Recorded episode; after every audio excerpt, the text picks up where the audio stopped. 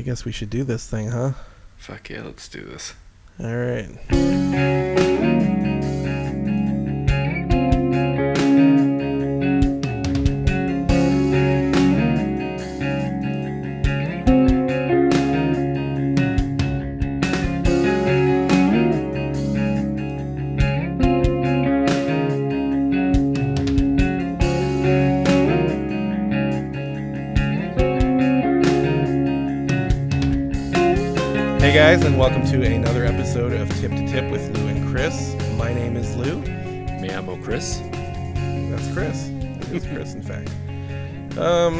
Back. We're doing this thing again. This is uh, episode nine, and I think that we should go ahead and just start off with the occupational breakdown. Occupational breakdown. Penis. Penis. Be weird. just be weird if it's just randomly just someone saying penis. You gotta put No. some gotta put some reverb on that. Penis. Always. Always reverb. Can I So, just say uh, really quick go ahead. bef- Yeah. before you before you break it down Say it. again? Yeah. Uh, I love that you tagged me on that Brokeback Mountain post on Instagram. Listen, it's nothing more appropriate than that. There's like lots of reasons. Like first of all, we're gay for each other. One. Second of all, there's a history of us quoting that movie to each other. It's a very And we don't sad need a third of all. That's all we need. I love you, dude. I love you too. All right, break That's- it down. It's a great movie too. Really good movie. It's a good movie. Uh, today we're talking about the time I worked at Cineplex Odeon Town and Country Theaters. What's funny about that? so many fucking movie theaters. yeah, yeah, yeah. Well, the fun thing about this one is I actually worked at this movie theater twice, and I count them separately. This is the first time, and it is. I think it's safe to just say it's the less important of the two times I worked there. So the next time we talk about this will be a a spectacular episode. Okay. Lots of fun stuff there. But this was the first time that I worked there. Uh, year would have been 1995, summer of. Um, I worked there for, let's see, it's about six weeks, I would say, in that vicinity. And my wage earned there was 575. I took a downturn from the last job. What were you making at Ken's? I think it was 575 or something in that vicinity. So I lost a dollar. You said 575 twice. Well, okay. Uh, four seventy five is what I was what I'm making at Town and Country. Okay, so 575 at Ken's, 475 at Town and Country. Correct. Country. You know, and the truth is, in a minute, the the audience. Well, right now, in the future, the audience knows whether or not I fucked up. So somewhere out there, someone's like, he he said the right thing, Chris, or they're like, oh, he fucked up, and Chris called him on it. When you, I promise you, when you look back, you're gonna Yeah. be like, "Oh, I'm not editing any of this out. This is all. The audience is going to enjoy this as much as we are. all right." I'm okay with being wrong. Pl- I, I make mistakes on this podcast uh, s- pretty regularly. And some of them I cut out, and some of them I just leave right in there, just nestled right in. That one I'm leaving in. uh, so yeah, I, I, w- I was making 475 at Town and Country, not 575, which is what I was wait- making at Ken's World of Video. I think that that extra dollar was mostly due to the overnights. All right, you win. I fucked up. Listen, we're, we're going to go in the future, we're going to know the right answer. all right. as will the audience. Uh, this is this is starting off great, and uh, yeah, that that was your occupational breakdown. Occupational breakdown. I'm gonna get better at those. I think, hopefully. Yeah, we'll have to spice it up a little bit somehow.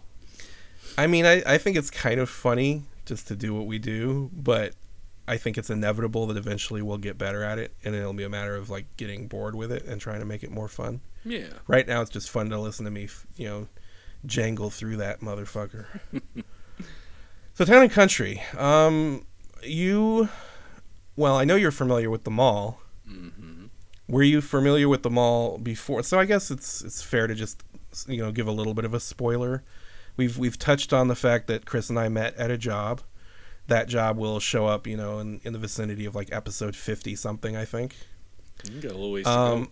yeah, it's it's gonna be a while. It'll be next year, but um, yeah, the job that we met at it was actually in this same mall in the future. So this mall's got a lot of history for for us, but certainly for me. I worked in this mall a couple times. But yeah, so you you were aware of Town and Country before getting the job that you got eventually there. Yeah, I was. Um, Do you remember it back then when it when it had a movie theater and it was actually a mall? yes, I do. In the Yeah. nineties. It's not. A, it wasn't a good mall. I never considered it a good mall. Like when I was growing up, obviously Woodfield was the gold standard, which is a mall in Schaumburg, Illinois, and it's uh, we've I think we've talked about it on a previous episode, Yeah. and we'll talk about it on future episodes because spoiler alert, I fucking worked there too. but but yeah, that uh, Woodfield was like a big one. It was when you think of like a big like shopping mall with lots of stores and floors and anchor stores and you know the whole thing.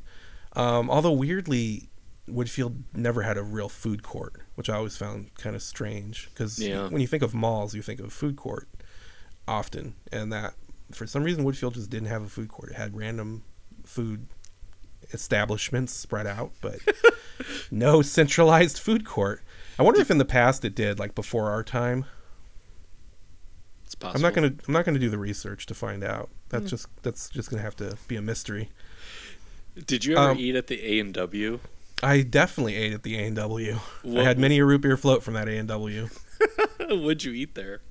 Uh, hot dogs, Okay. like chili chili dogs. Hey, Yeah. chili dogs, coming making a, a guest appearance again on the podcast. yeah, I fuck with Welcome back. Yeah, welcome back, chili dogs. You know, uh, I also heard that Woodfield was a real good place for hunt and slash. Have you heard that? Used to be real good for hunt and slash, dude. Oh boy, you know I could not explain that that's a quote from Commando and let all the people who aren't Commando fans just think you're a scumbag. That's awesome though. I you know as misogynistic as that phrase is, it tickles me. It's fucking It's- hilarious. It's Come so on. it's so gross, but it's Yeah. really funny. yeah. Hu- hunting slash. Like you're in there looking for the guitar player of Guns N' Roses. Like, where is this motherfucker? I saw the top hat go by in the background. I, he's got to be around here somewhere. It's not what I was looking for. No, definitely talking about uh, vaginas. so yeah, Woodfield was the gold standard for malls, but it was a little far away. Closer to where we grew up was Randhurst, which I never worked at Randhurst. Actually, come to think of it, that's weird. I loved Randhurst. Did you? So Yeah. you you remember it in its heyday? Yeah, we we went to Randhurst more than Woodfield, obviously, because it was closer, and Yeah, they actually had a food court. So sometimes, um, they did. They got the boardwalk boardwalk fries up in that bitch. oh, don't you can't fuck with the boardwalk fries, dude. Yeah, I liked Randhurst. Randhurst was a little more of a like when you think of a mall, like a hangout mall. That's kind of Randhurst for me. Hell yeah. I And the mu- music recyclery. Yeah, I, yeah, I fucked with that music recyclery. I think you know, I, I think I have a story about that music recyclery, but it's not appropriate for telling on the podcast Mm. because it paints somebody in a criminal light. But Understood. but yeah, I'm familiar with that music recyclery. um, yeah, I also bought my pager in that in in Randhurst Oh back God. back in the day when, when before cell phones were a thing and people started to have pagers as like a normal accessory. I bought my and my girlfriend at the time's pager there. At a kiosk. Yeah, at a kiosk exactly. But uh, yeah, um, yeah, I like that Randhurst. There was a Suncoast in that Randhurst that I, I used to buy movie paraphernalia at. Yeah, for sure. But uh, but this isn't about Randhurst. But yeah, Randhurst is definitely uh, the mall I kind of spent more time at during high school. Definitely. You know what's weird? I actually hunted slash at Randhurst. Did you really? Yeah, I did. I went sarging at Randhurst. I didn't know, you know, was- the word sarging wasn't a thing. Uh, for those of you out there who aren't familiar with the ridiculous seduction community, aka pickup artists, they call picking up chicks sarging. Which just, it's so cool. It's so it's so it's just so awesome. There's nothing cooler. it's Um, a cool name though. I like It that. is it's funny because it's so just doesn't mean anything. Mhm. So I like I think it's a funny way to describe like going out in the world to meet girls, which I definitely went to Randhurst to do. Um, but yeah, not about Randhurst. Moving on. the Town and Country was another mall in the area, a little further than Randhurst, a little closer than Woodfield, and it was a shitty mall. It was essentially like think of like a like a cross, but two of the sides are shorter. So like one one line is long and one line is short. So you'd walk in the front door and there'd be maybe five stores on either side, and then you'd get to a, a cross street there, like like a hallway. And if you went left or right, you could walk for a while, and there was like a, a bunch of stores, or left and same thing. Or if you went straight ahead, there was like maybe five more stores, and then the movie theater. So there wasn't much to that mall, but it did have an indoor aspect to it. So it wasn't like a strip mall; it was a mall. It just was very limited. Right. And now, currently in the present, Town and Country is just a strip mall at this point. Yeah, they essentially closed off. First, they cl- so slowly, and this is over years, and we'll talk more about this in future episodes. But they would like, they were closing stores and never reopening them. So at a certain point, there was no actual open stores in there. You just walk through these empty, like the ghost town of a mall to get to the movie theater. That's that kind of more what it was like for. Is that what you remember? Yeah. I, I Yeah. remembered the Garibaldis, which was awesome. Yeah, fucking Garibaldi's. And honestly, the only other real store I remember is Gamer's Paradise. You know, Dan worked there, right? yes, I do. As an assistant manager or as a key holder or supervisor or something. Yeah. Yeah, yeah. There was also a, Sw- a Swenson's ice cream s- store in there that was like right next to Gamers Paradise, and then there was also Just for Fun uh, arcade. Oh my god, yeah, I fucking remember that. You remember the arcade? And I remember the ice cream shop actually. Now that you men- mention it. Mm-hmm. Huh. Yeah, you know, you know, it's fucking awesome. So there's when we get to the job portion of this episode, you're going to be disappointed because I don't have a lot of memories from this period. I think Yeah. because of how strong my memories from the next time I worked there are. But I do have one specific memory that just occurred to me, and it's pretty funny. So, uh, well, let's get back to it. Just remind me Swenson's ice cream when, when we start talking about the uh, the job, and I'll I'll come back around. I'll swing back around. It's All worth right. it. All right. So yeah, I I have memories of this mall from when I was in high school. I actually remember there like being. I think I was waiting outside, like we were. I was waiting for someone because we were going to see a movie, and a fight broke out, and it was like gangbanger dudes beating the shit out. And one guy had a fucking baseball bat and was like whacking on another dude. And so I was like, okay. I think he pulled out of his trunk. it was like, you know, people would go there and kind of cruise the parking lot, hang out, and it was all like high school kids and a little past high school kids and you know, unsavory types would come around because anywhere there were cute girls, you'd get unsavory types and sometimes the unsavory types would get into fights with each other. um, yeah, I have another memory. This one's a little more hazy and this is from later, but I do associate it with Town and Country and it's definitely from around the period of time where I worked there, maybe a little bit before. But I have a memory of like me and Shane and uh, some other people were driving and we got into like a yelling match with another car full of dudes and they were like, you know, pull over, pull over, like we'll fucking we'll, fight kind of a thing. And we're like, yeah, let's fucking do it. And so we pulled into the parking lot of Town and Country because we just happened to be driving past there. Got out of the car and Shane pulled out a fucking gun. and it was like, did you ever see the this the scene in Swingers where the fucking guy pulls out the gun outside when they're like leaving the club and they get into an altercation with some kind of pseudo like, you know, toughs. He You know- was you know like a friend of Vince Vaughn, right? The Yeah, like? Vince Yeah. Vaughn, Jon Favreau, and uh, this other guy. I think Patrick Van Horn is the name of the actor who played him. His name in the sh- in the movie was Sue, I believe. But they like get into an altercation outside of a, a, a bar they're leaving, and at some point, the Sue character pulls a gun out from his fucking behind his you know waistband. And of course, the fucking dudes scatter. Everybody runs, and they get into an argument because why the fuck do you have a gun? Yes, I do. Um, that, yeah. So it's kind of like that, except for instead of why do you have a gun, I knew he had a gun. I just didn't think he was going to pull it out immediately. I kind of thought we were going to like see where it went. You know? Did he carry it like regularly?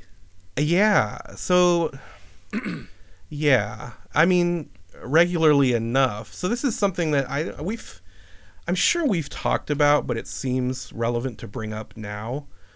There was a point where we all carried weapons of some kind, and I mean, I had a gun at one point that I used to carry. So I, I don't know how it started exactly, but sometime during high school, I think it. So I got into like the straight edge scene, like pretty heavy, and part of that was like a, a tough guy thing. And you know, I had been bullied a bit in junior high, and sort of wanted to take control of that that aspect. We've talked about it in past episodes of like feeling like a, a bitch and not manly and being in situations where you wish you had done something different or you know blah blah blah. Um, and at some point i started to it started slow you know it was like brass knuckles and then knives and then eventually i got a hold of a gun and it was kind of normal. I i mean Where we used did to you carry get shit. huh? Where did you get it? Uh, the gun I had, I got from Shane. I actually traded Shane a ticket to Lollapalooza. I think it was the. Was it a three day pass? No, this is before. This is when like so Lollapalooza the first two or three years. I mean, probably the first five years, but I remember. I think it was the second Lollapalooza, so it was just like a one day concert.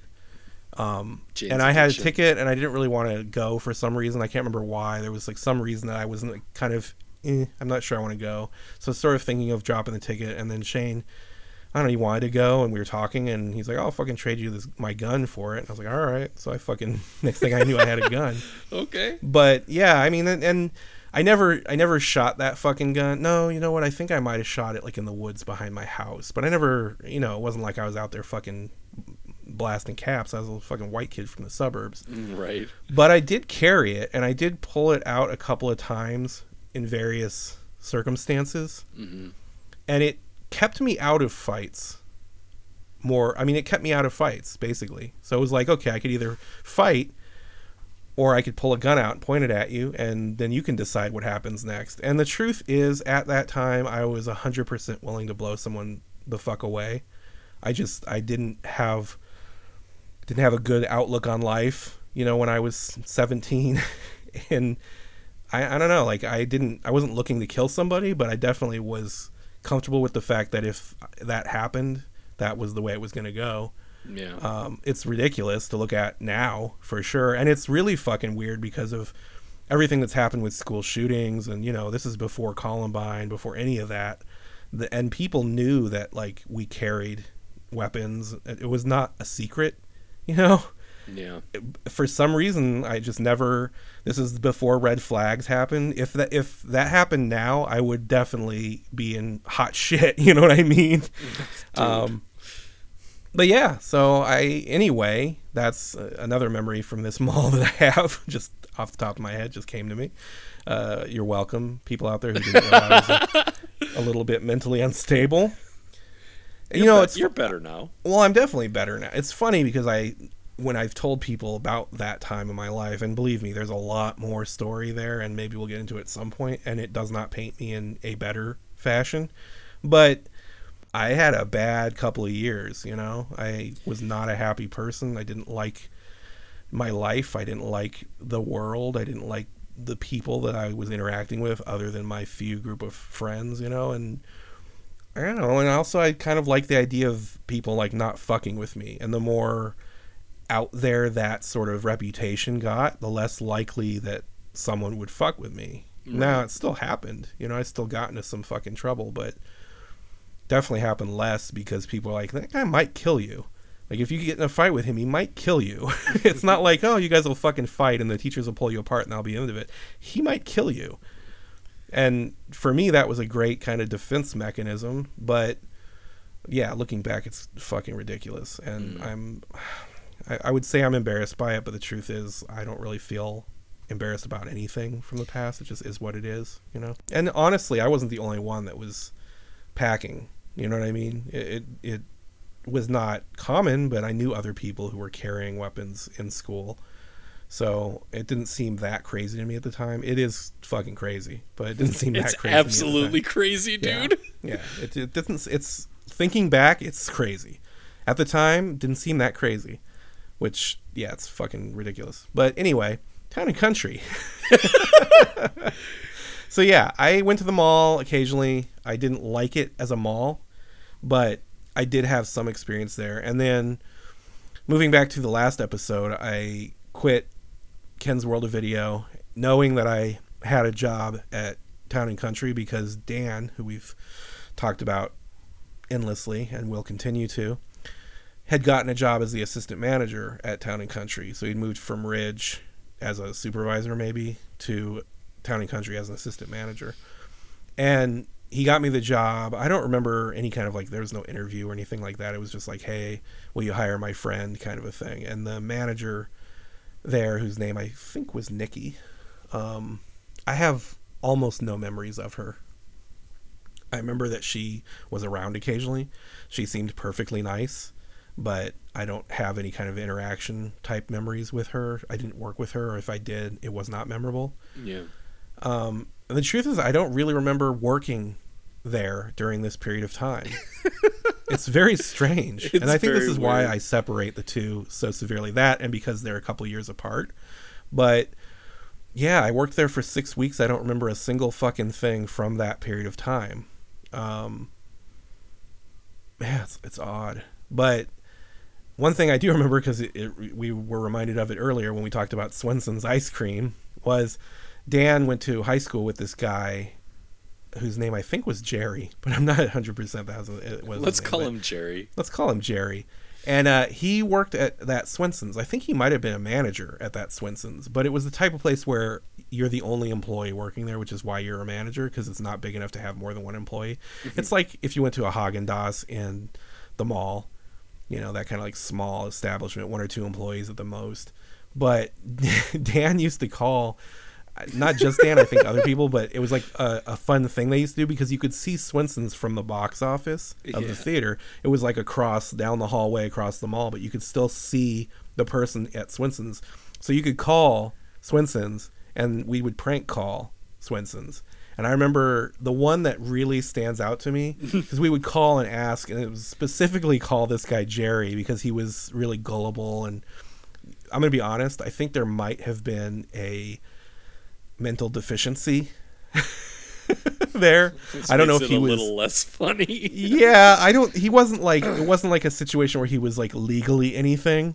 yeah. But I think he was. You know, how when you think of people being stupid, and there's a difference between like someone who's stupid and someone who's clinically stupid. Like under a certain level of IQ, it starts to get into that like you're gonna get public service now Yeah. area. You know, Yeah.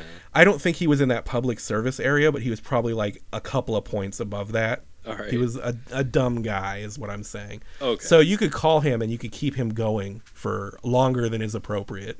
A normal person would be like, fuck off and hang up on you. He would like act like he it was a serious phone call.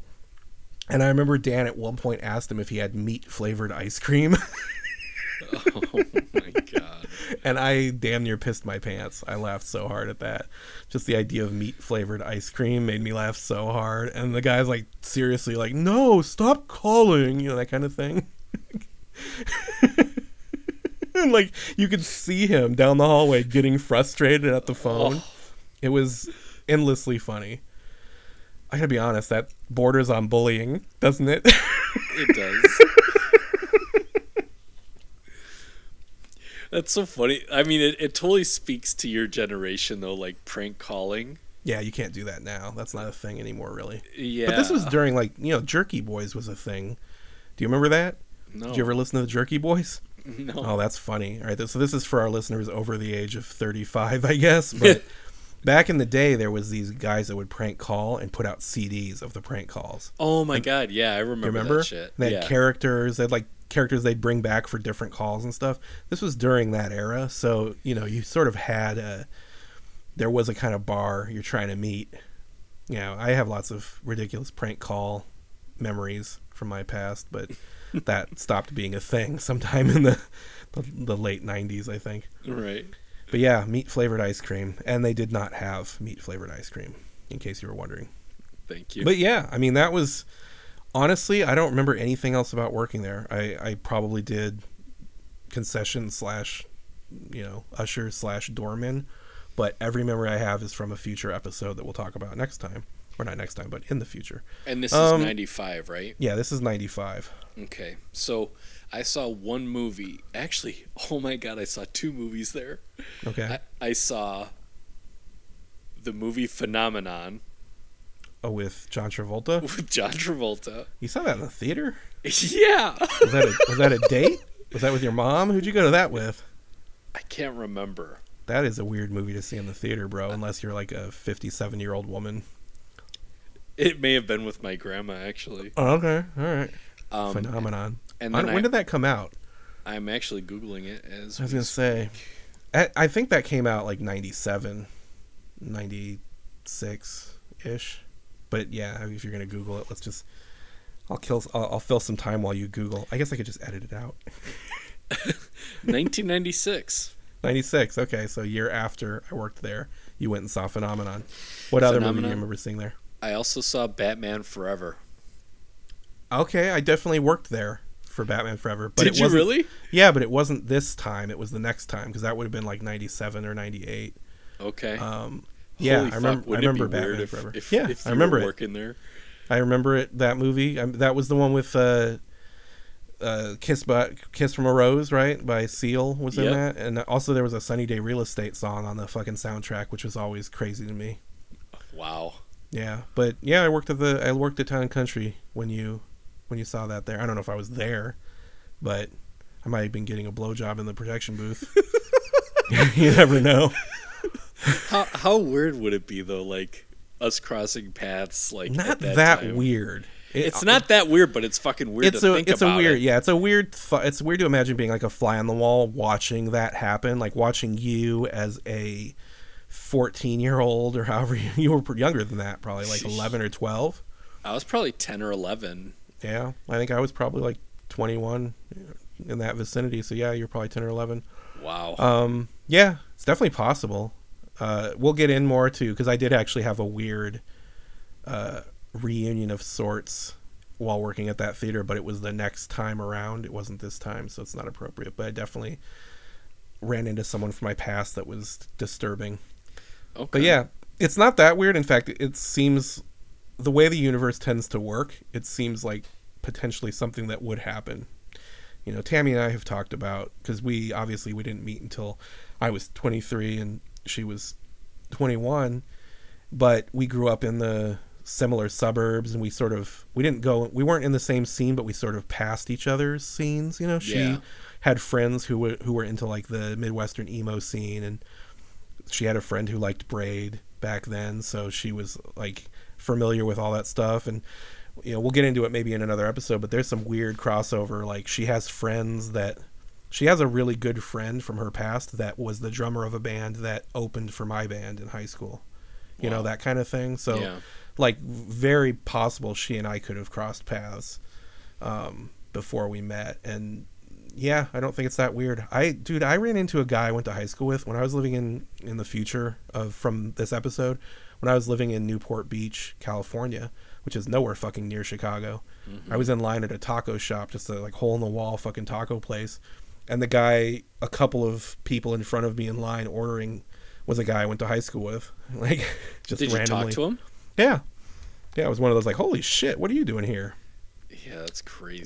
dude.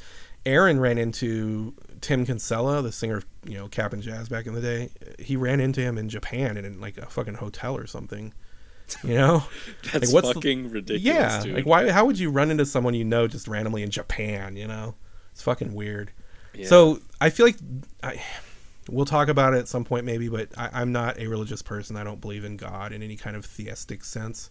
Uh, I don't know if that's a fucking word. Theistic, theo- theocratic it sounds good. theocracy. Yeah, whatever. You know what I mean? I don't believe in like a dude up there looking down on everybody. Like that's a ridiculous thought to me. but I do sort of fall into a there's something mysterious happening. There there's something bigger than us, whether or not it's a scientific thing or a spiritual thing or whatever. I don't really I'm never going to know the answer or when I know the answer it won't matter anymore, so it's not worth thinking too much about, but yeah, sometimes the universe does things that almost seem it lends credence to the idea that it's all a simulation you know? Like like it, it there's credence lended to like why would that happen with 8 billion people in the world or whatever? How how would that happen? It's just very strange um but again doesn't make me believe in god for whatever reason. I'm I'm even surprised to hear you say that. Yeah. Honestly, because from everything that we've talked about, and by the way, I'm still writing that email, so that's coming. Okay. But um, yeah, that's cool, dude. Yeah, I my views on this stuff are not as closed off as I've probably painted them. Yeah, I just tend to you know what it comes down to always for me is the reason why I think of myself as an atheist is because if, if someone said, "Do you believe in God?" I don't believe in God. It's not to say that I don't think it's possible. I just it's not my default position, you know. But I don't know, you know? So why would I pretend like I know? People who are like, "Yes, there is no God." That's just as ridiculous to me as the people who are like, "Yes, God has a big beard and gets mad if you masturbate." they're, they're the same to me, you know? Like they're both like, "You don't fucking know." But yeah, I I don't think too much about it but I do think that it's weird. I I like to think of it as the universe doing things because it's not. I'm not really ascribing it to a, an entity that has a motive. I think entity isn't the right word, and Yeah. like you, I don't know, but I believe in a force. Yeah. Do you think it has the- a motive?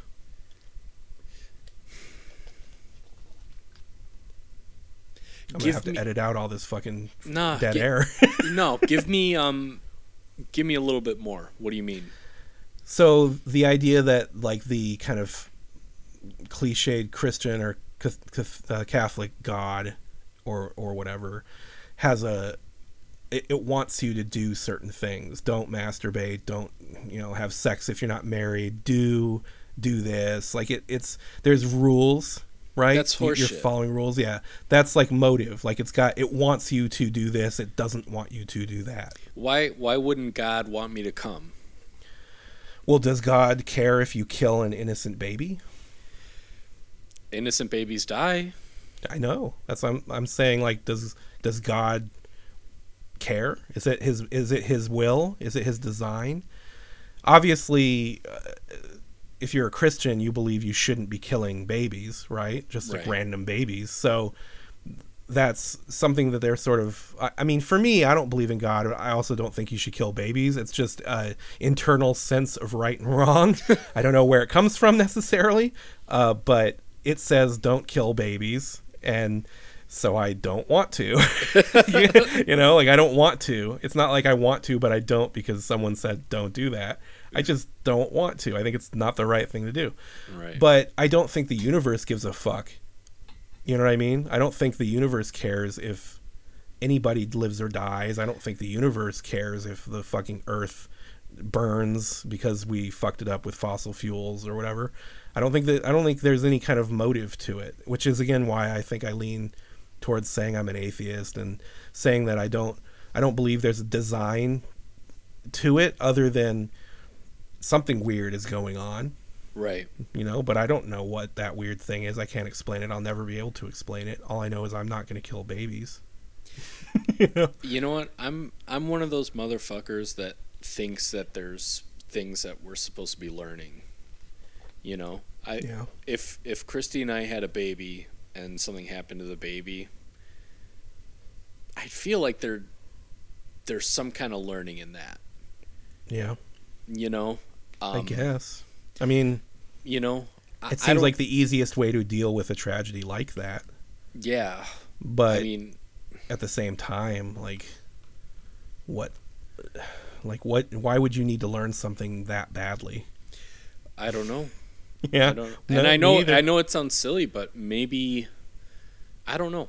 I mean, there's there's where where the fuck do you go with that? yeah I You- don't know. there's nowhere you go to church i guess i will not be meeting you there. Yeah i always find you know aside all this religious stuff i find the i like churches. I think churches the physical buildings are cool. I think they're interesting. I find this stuff fascinating. I am so severely creeped out by church like as a service like being there being around that happening.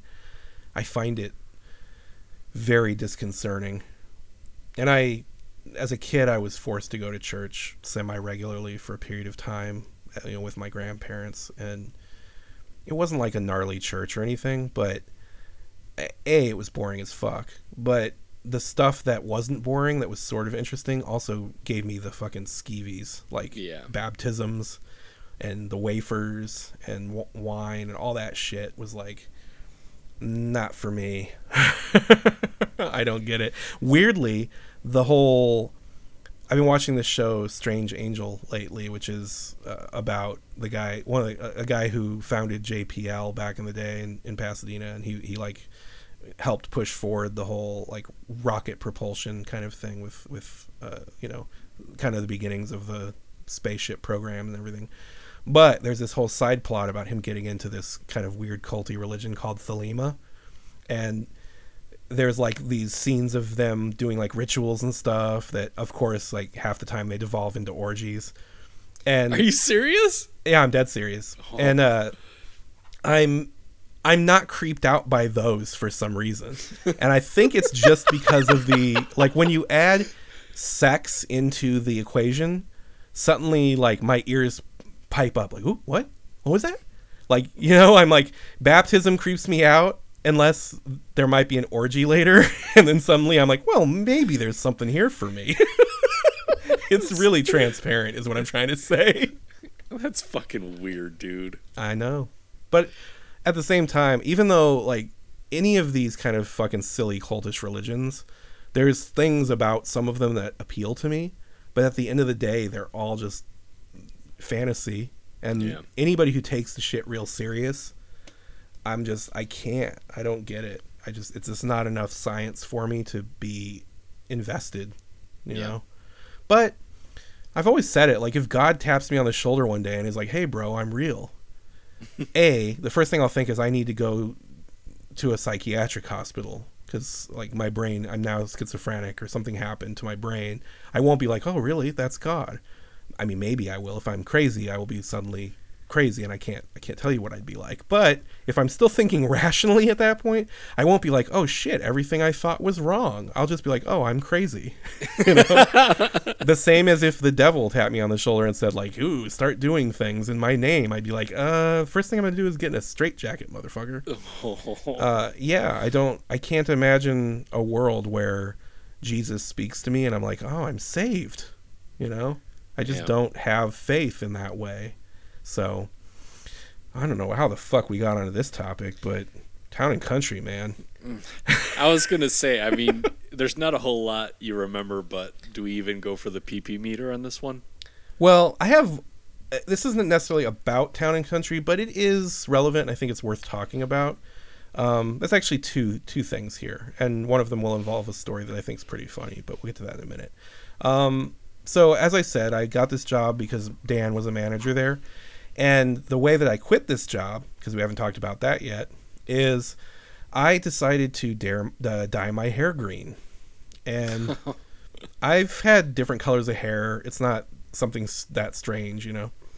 Back in the day, especially, this is again. Remember, this is like the '90s, and so I decided I was going to dye. Green's my favorite color. No mystery. It's been my favorite color since I was a kid. Still is to this day.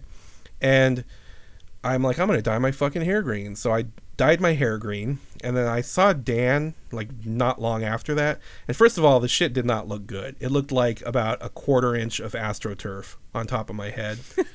it looked stupid. But Do you, do you I- have pictures of that? oh no, I do not. Okay. I wish I did, but I do not. I don't have a lot of pictures of me throughout the years. I, I've never been big into like, hey, let's take pictures.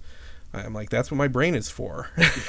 now, as I get older, I wish I had pictures because my brain's not working properly anymore.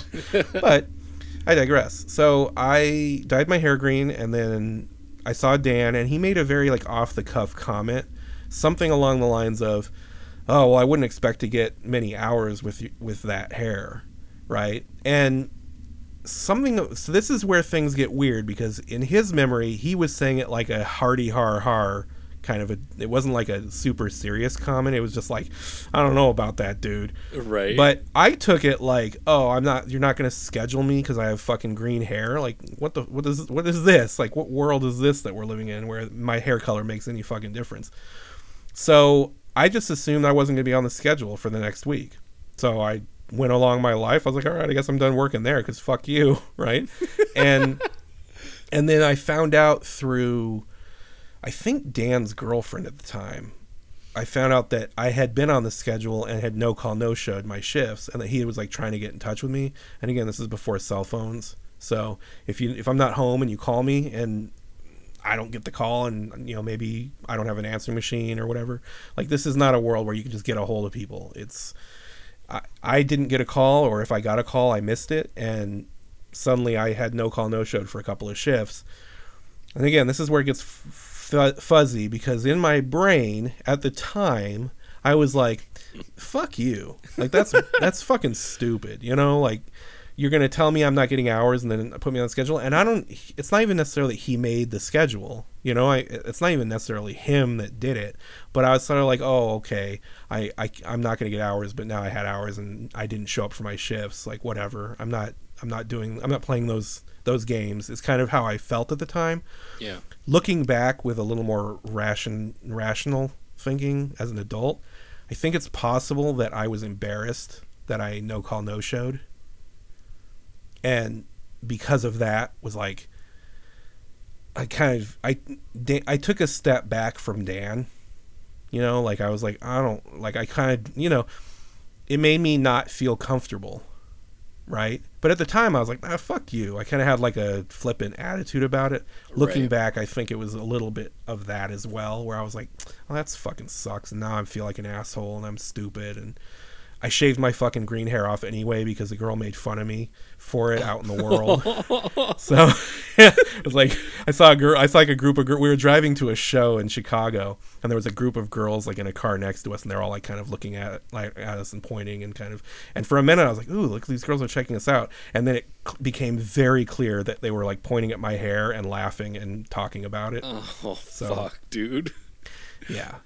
So you shaved that shit. So I yeah I shaved my fucking I shaved my hair off and I still didn't go back to town and country or call Dan because I I definitely had like a fuck me well fuck you kind of attitude. Right. Um, also at this time I was trying really hard to get a band going.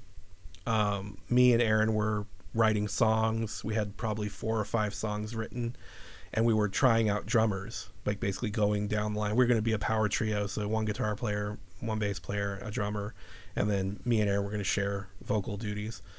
And so we were writing songs without a drummer in antici- ant- anticipa- ugh, in anticipation of finding a drummer. um, so yeah, we were trying drummers. So I was spending a lot of time doing that. So it wasn't like I excised Dan out of my day and then suddenly I had all this free time. I was sort of occupied anyway in this Yeah. thing. I was trying really hard to start a band, and part of it was uh, my girlfriend at the time, Jacqueline, was had decided to move to L.A. She wanted to be an actress, and she was going to move to L.A. to do that. And I was in the midst of trying to get this band going, and I wanted to really give the band thing a go. You know, I hadn't been in a band really since high school, so I was trying to take one last stab at that. And the songs that I was writing with Aaron, I really, really liked.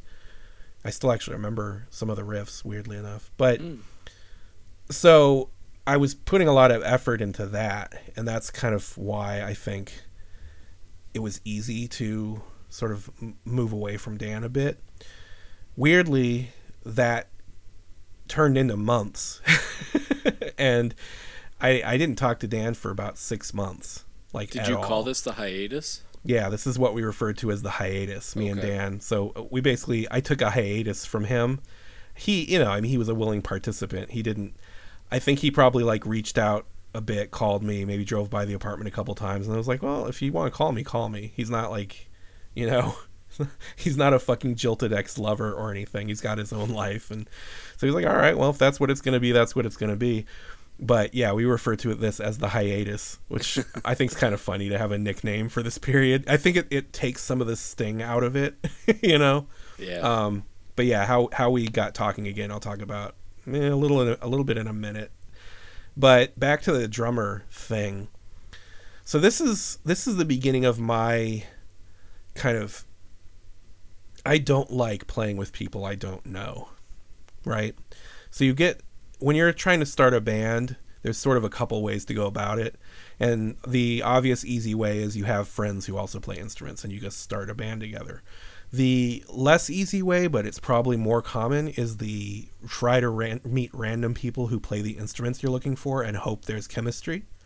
Uh, that can take form of a flyer at a music store or you know whatever an ad in the fucking back of a music magazine you know shit like that we at this point we're pretty like open we played with actually weirdly we played with the you remember the, the band was I was talking about last time uncle wiggly's all male review and rock and roll band that i was in the drummer of that band we played with him once and it re- went really well i was like oh fuck this is it because he's a really good drummer Yeah. aside of uncle wiggly's and any of that uh, he was a very competent drummer he had kind of a jazz background he was he was a good player Did he do And- anything?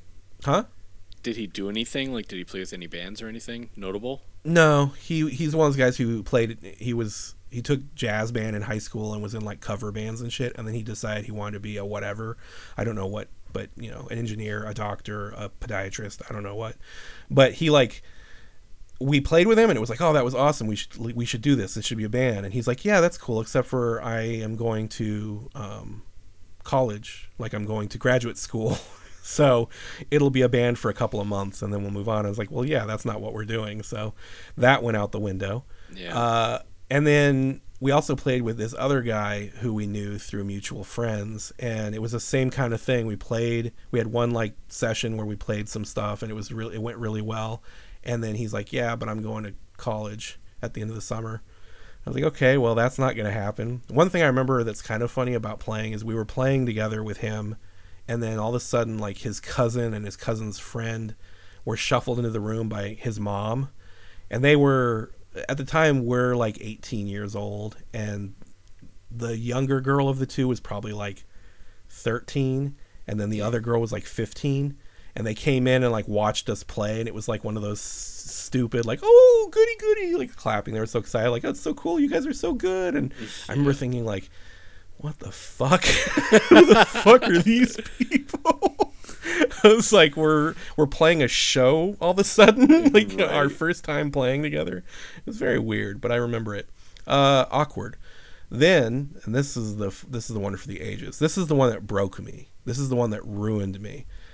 So I went to night school to finish high school, which I talked about before. And at night school, there was a guy there who was kind of grungy looking. He had like longish hair, and he had like self done tattoos. Like he looked like he was teaching himself how to tattoo on his legs, that kind of thing. Which it turned out he was. He was like wanted to be a tattoo artist and was practicing on himself. Um, but he used to wear shirts that were in the realm of what what I liked, and I remember him wearing a Green Day Kerplunk shirt, which, you know, if you're if you know Green Day, you know Green Day from probably Dookie and after. So if you're wearing a Kerplunk shirt in 1995, I'm already a little more interested in what you've got to say. yeah. Um, I think he was like into like Operation Ivy and shit like that. You know, he liked some some cool music. Not exactly what we were into, but most people back then were not because what we were into was such a small kind of sliver of a scene. You know, it's like unless you live in DC, it's going to be hard to find someone who's listening to what you listen to. So, uh, I found out he was a drummer. You know, we got to chatting at school, and he was a drummer, and I'm like, oh, that's cool. You know, we're looking for a drummer, kind of thing. And so there was kind of this sheepishly set up, like we're gonna we're gonna jam, kind of a thing. And so we met him. It was me and Aaron. We met him at his house, and it was actually not too far from Randhurst. It was like right on the across the street from Randhurst, where he lived in the neighborhood over there. Geography And- the Huh? podcast. Geography the podcast, yes. And this guy's name was Mike, I think, which again, that's such a generic name that it could have been, you know, John or Bill, but I'm pretty sure it was Mike. We met him at his house. We went down to his basement where his his drums were. We like loaded in our amplifiers and everything. And he got behind the drums and he had a decent drum set for sure. It was like a it was better than most drum sets of people our age at that time. So it's like, oh, okay, he's he he maybe can play. Then he put on drumming gloves, Oh. Like the you know without the fingertips. Oh no, yeah. Yeah, I know. yeah, you know what I'm talking about. and then I was like, oh, that's a red flag. that's this is not going to go well. But I was like, you know, you never know. Maybe he just doesn't like blisters. you know, I don't, I don't know. You know, like I'm trying not to be too judgy. Wudgy was a bear. and uh, he puts the drumming gloves on, and and we were like, okay, what what do we do? And Aaron's like, well, let's start. Let's teach him one of the songs we wrote, right? So we start off, and here's where I blame myself a little bit because the song that we started with, um, it wasn't four four. It was a, it was like a five four kind of a groove. I had to think about it there for a minute. I was like in my head, I'm like, dun, I saw that, yeah. dun, like playing the song in my head. I was like, yeah, it was like a five four kind of a groove. It wasn't exactly like a four on the floor beat that would be easy to pick up, but motherfucker has nice drums and drumming gloves. I'm like, eh, maybe he can get there. And honestly, I could sit down on the drum set and play a shitty beat that would work. So I'm like, if I could do it, this fucking dude has to be able to at least at least play a beat that fits. And this is the same song that we started playing with the other guy that had the cousin and the cousin's friend come in and watch us, and he was fine. He handled it brilliantly. So I was like, yeah, this, this is what we're doing. So we started playing it, and you know, we're kind of giving them like the we were as we're playing the riff, we're like doing the the head bob, like nod, nod, nod. Now, nod, Yeah. nod, nod, nod, nod. now, like giving him the the go ahead to start playing any of the you know this is where the riff starts. and after like the third or fourth one of those, he start he comes in, he comes in slightly off and sucks. He sucks. It's so wrong and not right and wrong. I was just like, and so we we played horribly struggled through playing this riff another eight or nine times, hoping that he'd find the the groove. And it was like every time we started the riff over, he was like not sure where it was starting over. So he, it was bad, dude. And The I gloves started- didn't help. uh, the gloves didn't help, dude. they didn't help. I started to feel really uncomfortable. I'm like, in my head, I'm thinking, okay, we're gonna have to stop playing this at some point and have a conversation, and I don't want to have that conversation, you know. And so, and me and Aaron are like looking at each other, and he's giving me the like, oh, dude, and I'm like, and I'm giving the look of like, maybe, come on, let's just, you don't know. And so. I was like, uh, we stopped playing and we talked a little bit about the the riff and the timing, and I was like, well, let me let me. I'm like, if I sit down and kind of show you what I'm thinking, just to give you an idea, would that be like offensive? I probably said as a 20 year old, it didn't come out very. It probably came out like, let me just sit down for a second and show you like what I have in my mind, bro. But I sat down on the drums and I played like two times through with Aaron playing bass and showed him like here's where I would start. And it wasn't like I'm good, but I could play what I was hearing in my head more or less. Right. And then he's like, okay, okay, I got it, I got it. Sat down, we started playing again. Same fucking thing as before. Like just as off, just as bad, just as confused. He was trying to play 4 4 and just make it fit.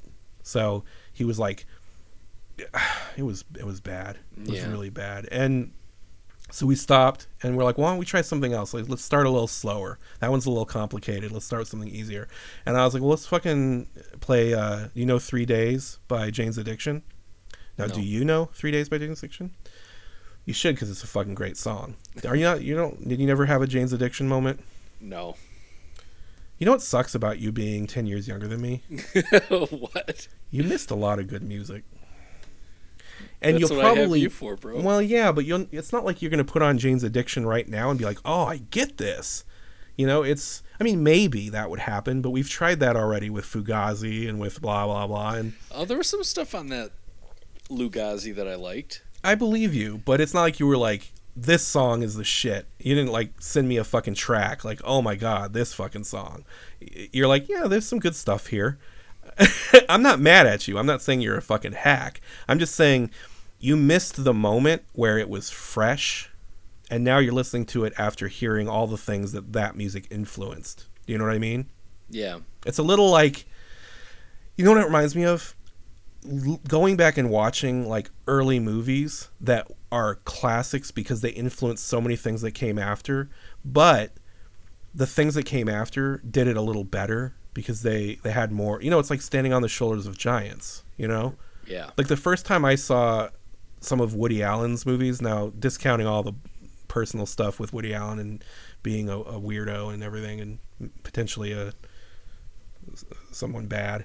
Um, if you watch his early movies, you're gonna be like, "Oh shit, I've heard all these jokes before," because everybody's reused his bits somewhere because they're all he he did a lot of really cool cutting edge shit. But when you watch it now, you're like, well, I've seen all this, but in high def. I feel like that's what you're going to get from a band like Jane's Addiction. You go back and you listen, you're like, okay, I see why people like this, but there's stuff that is recorded better that has that had the benefit of hearing this, hearing it work, you know. Right. Maybe I'm wrong, and at some point you should fucking listen to Jane's Addiction, and maybe I'll make you a playlist. But even if I don't make you a playlist, listen to fucking Jane's Addiction. Have you ever heard Jane's Addiction? Sure.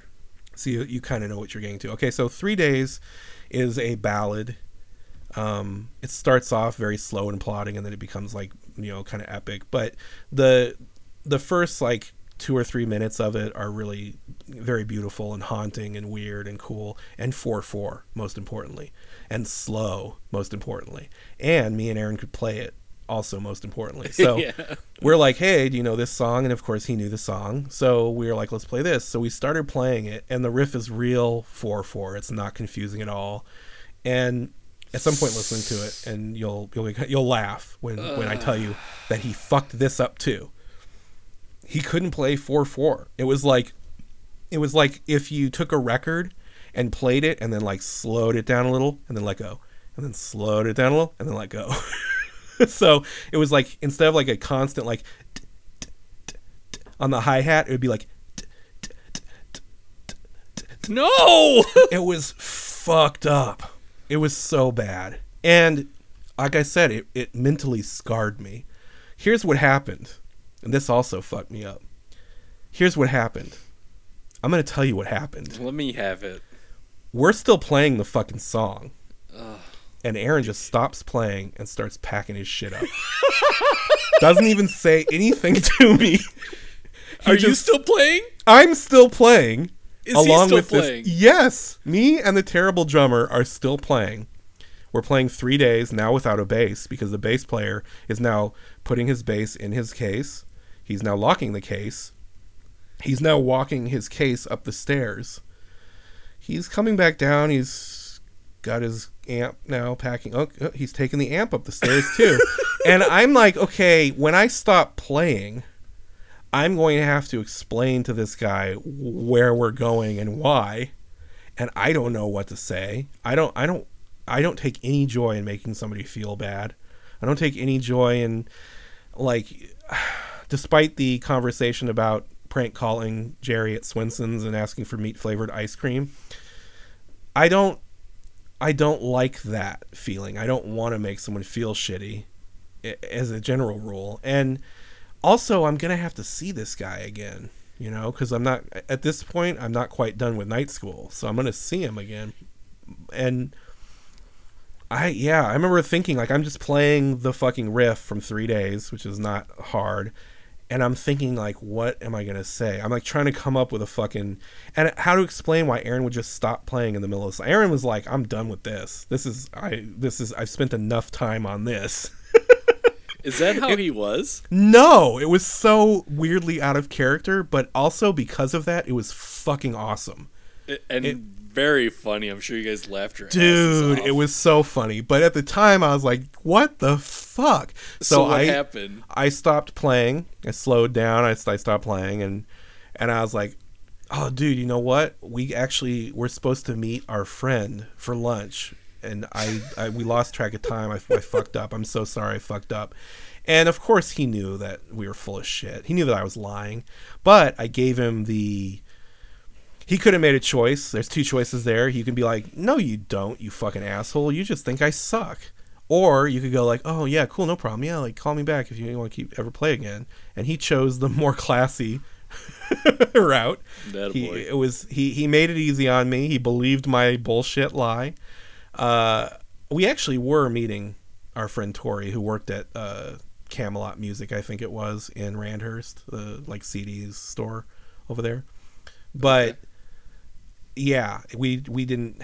There wasn't a specific time we were supposed to meet her. It definitely wasn't right then. Um, I don't even know if Aaron said goodbye to him. He might have given him like a polite head nod, but he packed his shit up and got the fuck out of there. And then I got my shit out as quick as I could, and then we drove away, laughing so fucking hard.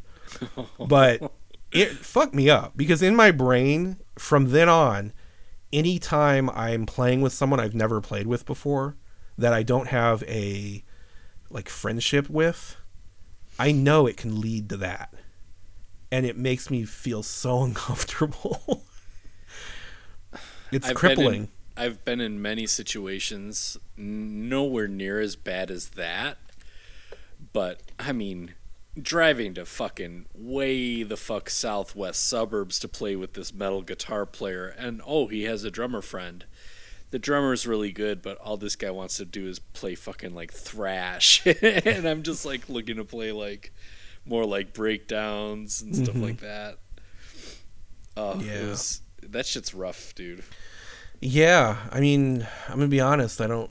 I haven't had a lot more moments like that because I've kept myself out of the line of fire, and it's definitely hurt me over the years. I I should have been in bands I wasn't in because I was scared to be in a situation where I was going to have to hurt someone's feeling. And the truth is, it never occurred to me like the roles being reversed, you know.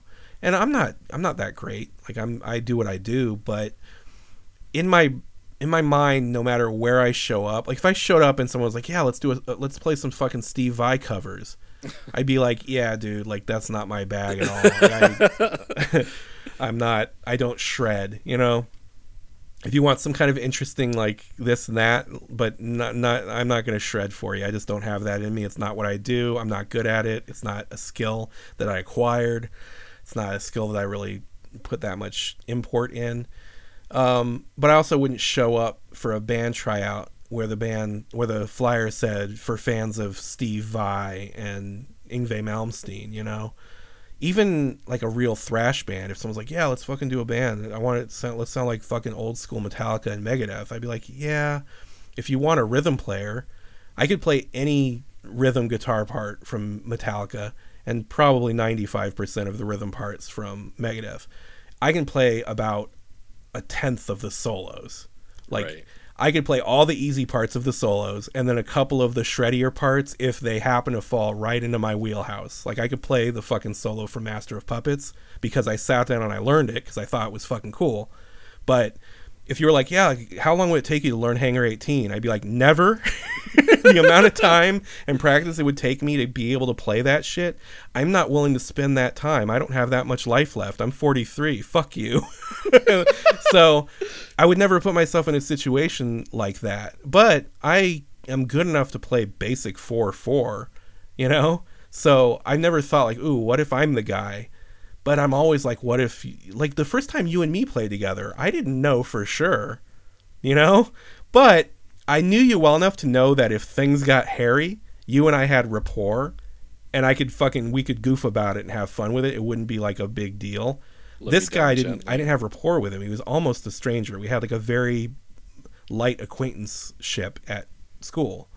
So yeah, it fucked me up. And this might this might be a, a very clear chink in my armor in in terms of me talking about like oh I don't get embarrassed. I don't really I'm not I don't feel like shame. I talk openly about shit that's pretty ridiculous about myself. I don't I'm not trying to make myself look cool in a general sense. It's just not that important to me.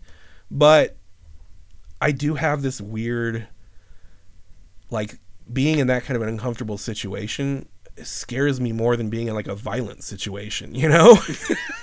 I'd rather someone kick my ass. If you said, I'm going to have somebody just punch you in the face a couple of times, or I'm going to make you play with that drummer again, I'd probably choose punches in the face. That's fucking weird, dude. I don't know what it is, but it was, it scarred me. I think we've covered that, uh, that drummer enough. We've given him enough, enough airtime. Poor Fucking guy. Mike. So that brings me to the final portion of this job, which is to say, we already know that I quit because I dyed my hair green and then the hiatus began. But it also kind of coincided with me realizing the band thing just wasn't going to work. And Aaron decided, because he was sort of on the fence, if he going to go back to college or is he going to take some time off and do the band thing with me. And if we had found the right drummer, he was willing to take the time off and be in a band because that's fun. But he we didn't find the drummer and time was clicking away, so he decided he was going to go to call like go back to college, and because he had already gone for a year at that and I decided I was going to move to LA with Jacqueline, um, with like a month and a half to go before she was moving. So Wow. I essentially had a month and a half to save up enough money where I wasn't going to be completely reliant on her. Um, I ended up being pretty reliant anyway, but we'll talk about that next episode. Actually, probably two episodes because there's one more episode after this before LA. and uh, yeah, so before we get into the the next episode, little teaser. Let's go ahead and hit the peepee hit, hit the peepee meter. Let's hit the peepee meter. It's time for the peepee meter. Peepee meter. Peepee meter. Peepee meter. I love piss. Oh, piss. I love pee pee. I don't know what I'm going to do with that. um, yeah, so this job, since I don't remember it at all, I don't know, like a fucking six. I don't know. I don't gotta- remember working You gotta here. go lower than a six. fucking four. It's a four. It's, a four because they because they didn't want me to have green hair. They didn't want me wearing astroturf on my head while serving popcorn to shitheads. Or you just assume that they didn't want you to They're- have green hair. it's it's unclear what happened exactly, except for that I was quite immature in that moment. Uh, I don't look back on that time with great pride, but it is what it is. It happened, and it's got a fun name. We call it the hiatus. And as a little kind of bonus spoiler, I don't remember the exact way the hiatus ended, and it's not related at all to a job, which is why it's okay for me to say it here. And since you all know already that I'm going to move to LA two jobs from now, um, at some point in about six months, so in the vicinity of like December, January, end of 95, beginning of 96, I received a postcard from London, England, and it was signed, and I had no idea who it was from and it didn't say anything other than a, a signature and then like a fucking picture from London. And I was like, what the fuck is this? But it was addressed to me at my address in fucking Newport Beach, California. And I found out weeks later, because the hiatus ended and me and Dan started chatting again, that he had been in London for like two nights or something, some kind of like a weird work related trip and he he it was like impromptu like it was sort of like wasn't supposed to happen then suddenly he was going to london for a, a night and a day or something. And while he was there he picked up a postcard and signed it and sent it to me but because i'd never seen his fucking signature before i had no idea what it looked like. It, it wasn't clearly dan you know? But yeah it turned out it was his signature. So yeah it was very weird. I felt uh, i didn't know what the fuck was going on. I didn't know anybody in london. It's it's a very weird. It's very weird not to say anything. Yeah, I think part of I think he was fucking with me a little bit. That's that's very Dan. it is very Dan, and you know, eventually we got to chatting again. I think it was one of those things where, you know, eventually a phone call happened and some uh, an answer machine message, and then we we chit chatted. Um, yeah, but I went through my journals trying to find out the exact moment, and I I couldn't find it. I was very weird and cagey about what I did or didn't write, so suddenly I went from like not talking about Dan to saying, you know, oh Dan, I called and left a message on Dan's machine, like I hadn't mentioned him in the fucking journals for four or five months, and then suddenly I'm calling him. So something happened, um, and I think it was probably related to like grapevine stuff. Like we had, you know, we still obviously still had mutual friends, and yeah. Anyway, the hiatus ended, and luckily he's a good guy and he doesn't hold stupid shit against me, and. There's been plenty of times where he was the bigger man, and this is just one of those examples. but yeah, that's the uh, that's the end of Town and Country Part One. And even though we didn't talk about the job much, we talked about other things for much longer than I anticipated. Holy shit! Yeah. so on the next episode, we're going to talk about uh, the time I worked at Fresh Fields Market. Yep, grocery store, like a slightly higher end, not quite, not quite a Whole Foods, not quite a Trader Joe's, but a step above a Ralph's, or a Vons, or a Dominick's, or a Jewel. Probably a little above an Albertsons. It's a Not variety. not going to be the last grocery store I work at either, but it is the first grocery store I worked at. So we'll talk about that next time, and uh, hopefully you enjoyed another fine episode of Tip to Tip with Lou and Chris. I was Lou. and I'm still Chris. Thanks Still for Chris. stopping by. Thanks for stopping by.